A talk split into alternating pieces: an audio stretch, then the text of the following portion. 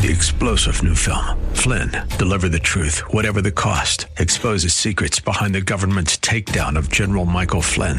Flynn knew what the intel world had been up to. He ordered the first audit of the use of contractors. This set off alarm bells. He told the truth. He was the most dangerous person for Donald Trump to hire. They had to get rid of Flynn. Flynn, deliver the truth, whatever the cost. Available now. Watch it today. Go to salemnow.com. Salemnow.com.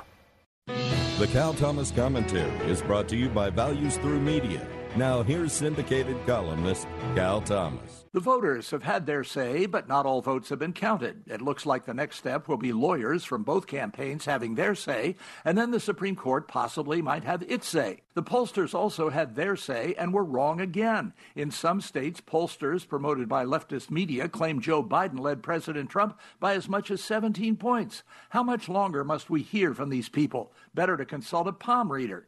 Then there's the money. Mostly outsiders poured in $100 million to Senate campaigns in Kentucky and South Carolina. Both candidates won re election. It was a bad investment. We should change the way we do these elections. There's no reason why it should drag on for days and possibly weeks. What about going digital and doing away with voting weeks in advance? Reduce costs by shortening the election campaigns like they do in England. Why must they go on for years and cost so much? The politicians are mostly out for themselves. Tuesday night, I heard some anchors talk about 2024. Ridiculous. I'm Cal Thomas.